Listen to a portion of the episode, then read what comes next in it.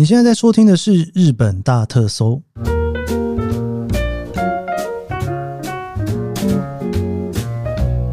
欢迎收听《日本大特搜》，我是 Keith 研究生。今天是二零二三年令和五年的十月四号，星期三呐、哇，今天是我们两百集的感谢季，不知道大家一路听来是什么感觉？有没有人从第一集开始一路追下来的哦？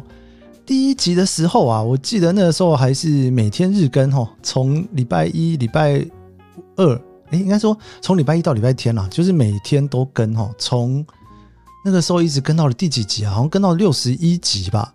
所以说那个时候一开始的那个集数冲的还蛮快的，诶，真的是很快哦。然后那时候一百集的时候呢，是落在五月四号哦。然后我们现在的第两百集，我们已经落在了十月四号，所以事实上离一百集其实已经过了五个月过去了。不知道这五个月大家的生活过得怎么样呢？其实好像生活有一些蛮大的变化，毕竟已经从春天转到了秋天。好，我们这一次的两百集呢，我想要来认真的做一次 Q&A，因为我好像一直都没有做过这件事情哦。以前那个在流行 YouTuber 的年代啊，就如果说呢，你做到了一万订阅、十万订阅，然后你就开始做一个 Q&A 哈。所以我自己是从来没有冲到 十万订阅过了哈，一万都没有，所以没有任何机会去做那种类型的 Q&A。那 Podcast 呢，其实也没有这种数据可以看，就是呢，你不知道到底 Podcast 现在订阅是多少。我可以给大家一个数据啦。因为我自己从后台里面其实是可以看到 Apple Podcast 哦的数据的哈，但是你也知道 Podcast 比较麻烦的一件事情是，你除了从 Apple Podcast 听之外，有些人应该是从 Spotify 听，有些人从 KKBox 听，有些人从还有从什么啊？从那个 MB Player 哈，就是 Mixer Bus 听，就是真的是类型非常非常的多。所以其实对我来讲呢，我也不知道大家要从哪里听比较好。但是有趣的事情，好像是从 Apple Podcast 听我节目的人是特别多的哈。我们现在在 Apple Podcast 上面后台能够看到的听众数是四万多人，播放次数呢已经到了一百多万了哈。那这只是 Apple Podcast 而已哈。那 Spotify 有他自己的数据，好像用 KKBox 听我节目的人真的是蛮少的，不知道为什么哎，我我不知道，真的是不知道，真的是 Apple Podcast 还是最多的哈。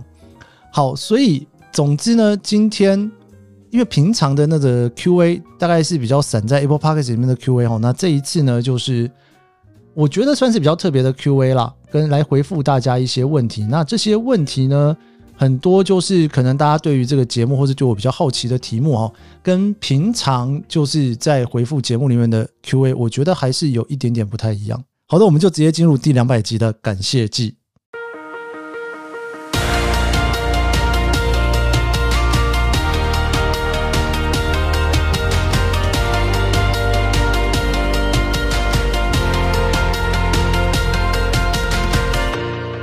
我现在这个 Q&A 呢，其实是从上个礼拜五的节目哦，我礼拜五的节目呢，我有跟大家预告哦，我会做这一次的 Q&A。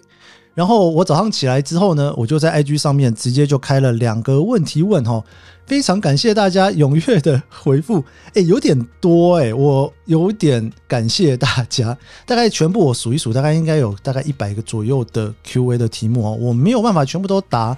但是我想说，可以尽量的跟大家稍微聊一下哦，稍微聊一下哈，所以我就从这里面我就挑一些来跟大家做回复。那我有两个问题啦，第一个问题呢，其实就是比较一般 Q&A 的哈，有什么想要问我或者是日本大特搜的问题？那另外一个呢，是我想要请大家分享一下哦，如果今天有朋友想要推荐他去听日本大特搜的话，你会推荐他从哪一集开始听？然后我也想跟大家分享一下大家的答案哦。对我真的节目需要大家帮忙推广啊，所以如果你想不太到说你想要把哪一集给别人听的话，或许这一集的感谢季你也可以把这个分享出去哈。好，我就开始回复这个 Q&A 喽。首先第一个哈，就是请问研究生这次 JGC 你的目标是取得蓝宝还是绿宝？哇塞，这个问题有一点点艰深呢。这个比较是周末不聊日本要聊的 Q&A 对不对哈？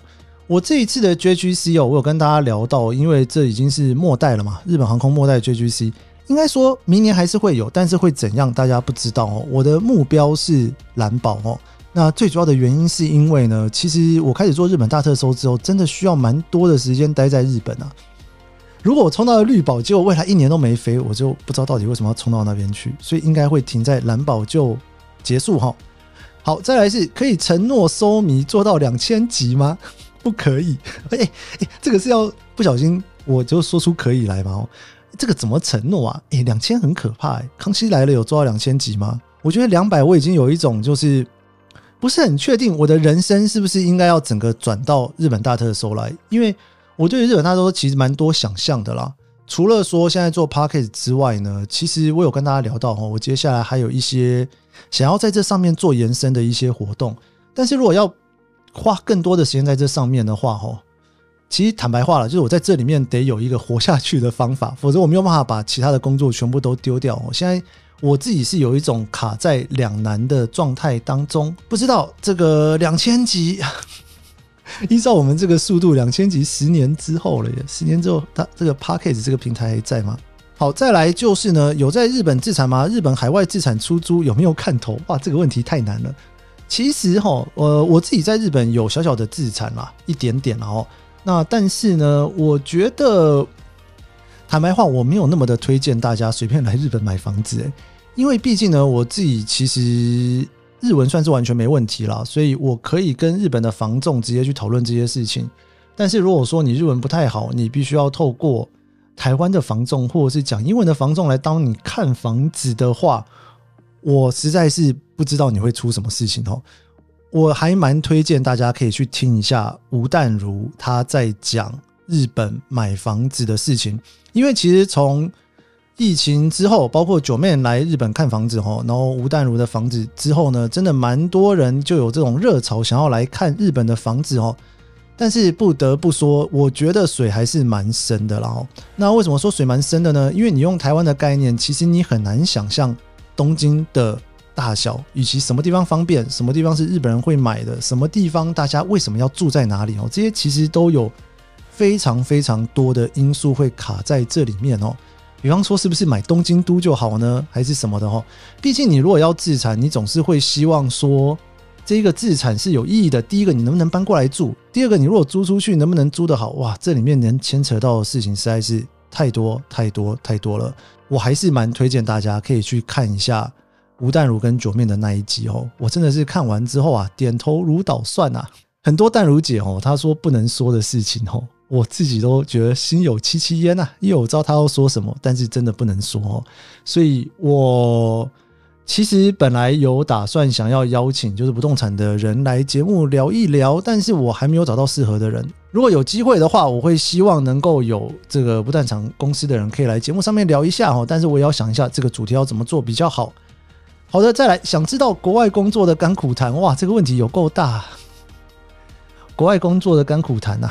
说真的，在国外不管是念书还是工作，真的我觉得会跟在台湾很不一样啦。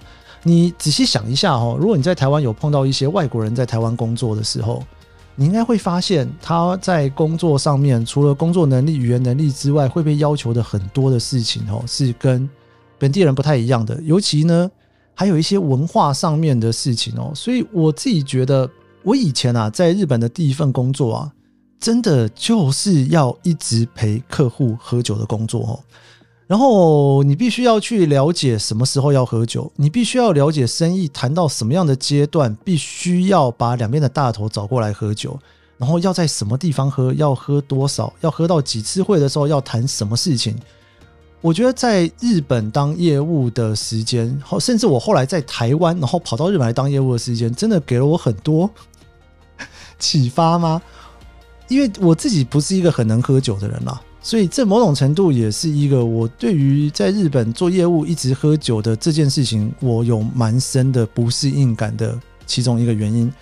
好，这个真的是要聊，可以聊很多哦，感觉好像我可以找一些在日本工作的人来聊一下他工作的故事。不知道大家对这种题目有没有兴趣？好，再来这一个是为什么会读三个硕士当研究生呢？给大四新兴学子的建议：先就业还是继续读研究所呢？哇塞，这个问题呀，这个问题啊，放在现在跟放在十几二十年前真的不太一样。我我稍微跟大家讲一下好了，因为呢，如果你是读我的部落格已经十年的人哦，诶，真的，我今年是第十年了耶，是不是应该做点什么事情哦？你应该会知道，我一开始在写部落格的时候，那时候住在美国念博士班哦，所以严格来讲，我的 文凭呢，应该是有三个硕士一个博士了。不过我很少谈这件事情，因为我在做的事情跟学历没什么关系嘛，那我何必一直把学历拿出来谈呢？哦，但是呢，很多人会问的原因是因为我的笔名就叫研究生嘛，哈。原因是因为那时候在写部落格的时候，那时候很流行拿自己的职业出来当部落格的名称哦，所以我那时候就啊，研究生的点数旅行笔记就写下来了哈。的的确确真的当了研究生蛮长的时间哦。我稍微聊一下我自己读书的心得好了，顺便等于回答这一个问题哦。以我自己的角度啦，我当然就是非常鼓励大家可以到海外去念念书，因为那个绝对是你人生当中从来没有想过的体验，那个体验。非常的特别，不管我出国念几次书，我都觉得是一个非常特别的体验哦。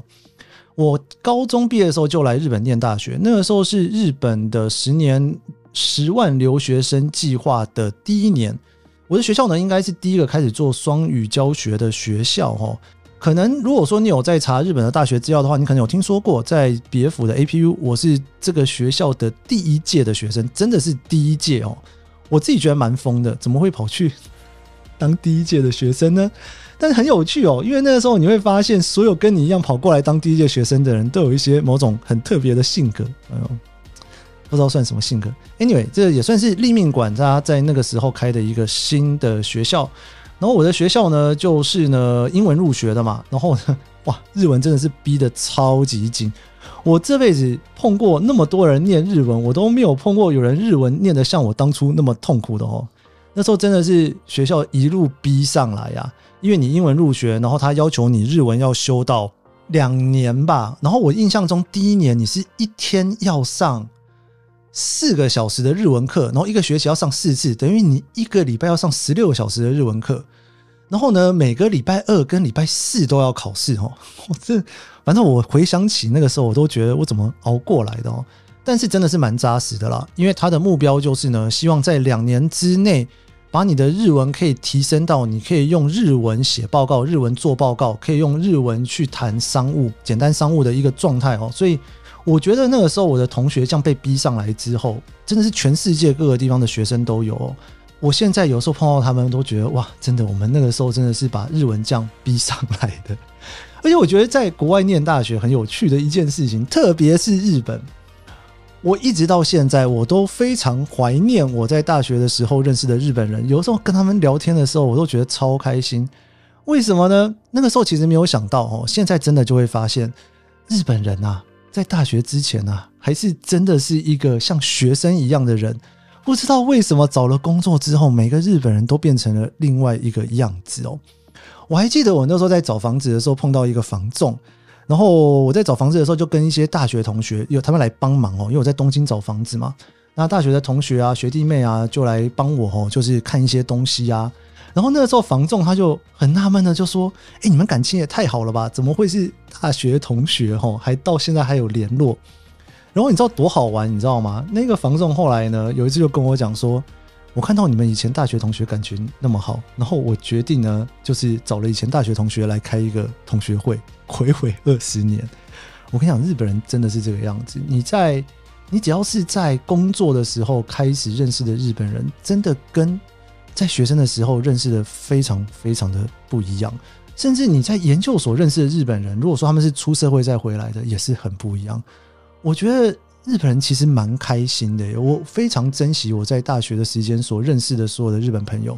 所以，如果说是你高中生想要来日本念书的话，我真的是非常建议你可以试着来日本念念看大学。现在日本有非常多的大学都接受英文入学，然后你可以在大一、大二的时候好好的念日文，然后之后呢，你可以交一些日本的朋友。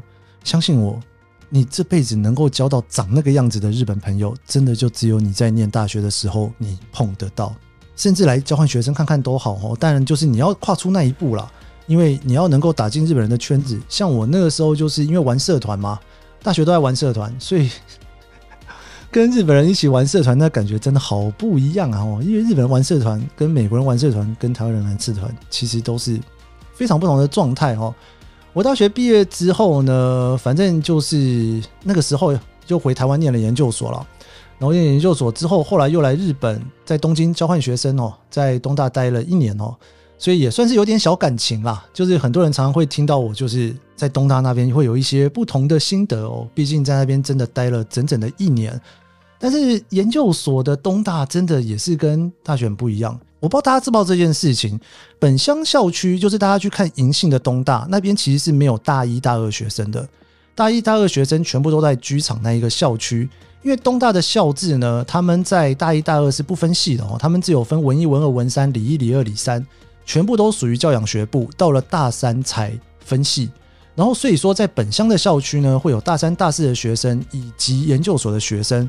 但是你知道大学生真的很难碰到，因为日本的大学呢，跟大家稍微分享一下，大三都在找工作，因为基本上你在大四的时候没找工作，你已经要考虑要不要留级了。因为很多公司它就是只收应届毕业生，所以大家大三找找到大四上学期还没找到工作，都会非常的焦虑。然后你又为了要拿到那一个应届毕业生的头衔，所以你就只好继续撑下去吼，再留级一年哦。那你也知道日本重考率已经够高了，那个在大学里面大家的问候都是你是现役吗？还是几浪哦？就是你是重考几年才进学校的哦？其实，在东大那个浪人之多啊，很多都是重考很多次才进来的。Anyway，然后大三，然后大四呢？你找到工作之后呢？学校的课也是爱上不上哦。所以其实你在本乡校区很难碰到大学生啦，大部分都是以研究所的学生为主，还有一些找工作的大三学生。然后大四的话，可能就在研究室帮忙一下，反正就去上班了哈。这是我第二次来日本，算是念书吧哦。然后后来呢，我又在日本找了工作，然后回到台湾，然后后来大家知道的就是，我就到了美国去念博士班。在博士班哦，不对，去美国念博士班之前，我在交大又念了一个硕士哈，所以我在台大、交大各念了一个硕士。后来到美国去念博士班的时候呢，因为念博士班你会中间先拿到一个硕士，再拿到博士嘛，所以在美国的博士班又念了一个硕士到博士这样子。反正我的学历大概是这样来的啦。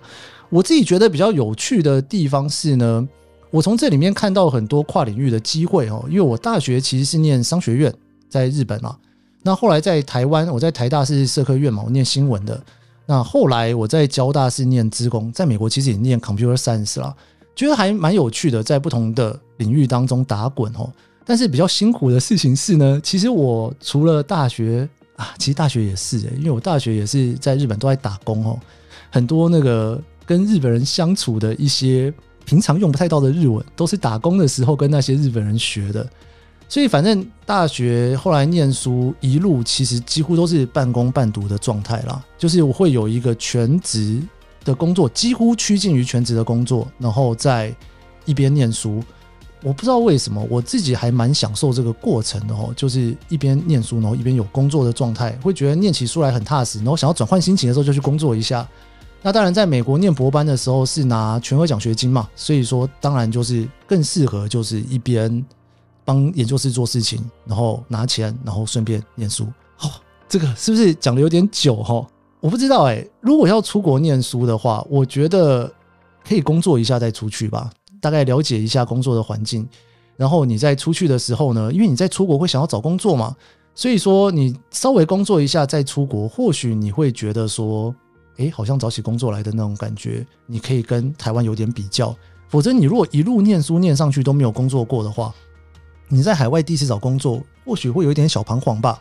哦，如果问我的话，我可能会这样选择啦。但每个人的 case 我觉得不太一样，case by case 吧。好，再来这一个，哇，这个是有点超出去的哈。请问北海道汤咖喱推哪一家？感谢啊，北海道汤咖喱，我自己非常爱吃北海道汤咖喱啦，在东京也吃，在日本呃，在北海道也吃哈。我其实我自己吃东西，大家如果平常看我在聊就知道哦，我是一个还蛮爱到处各去吃没有吃过的哈。以北海道来讲，我讲我印象最深刻的，好了，其实，在小樽呢，小樽车站走出来有一家叫做达路欧哦，那一家其实我觉得还蛮合我口味的。如果你喜欢的话，可以去试试看。好，再来就是研究生，请问有可能回台举办线下见面会吗？另外，明年有特别想完成的目标吗？想知道你是如何规划主题？谢谢。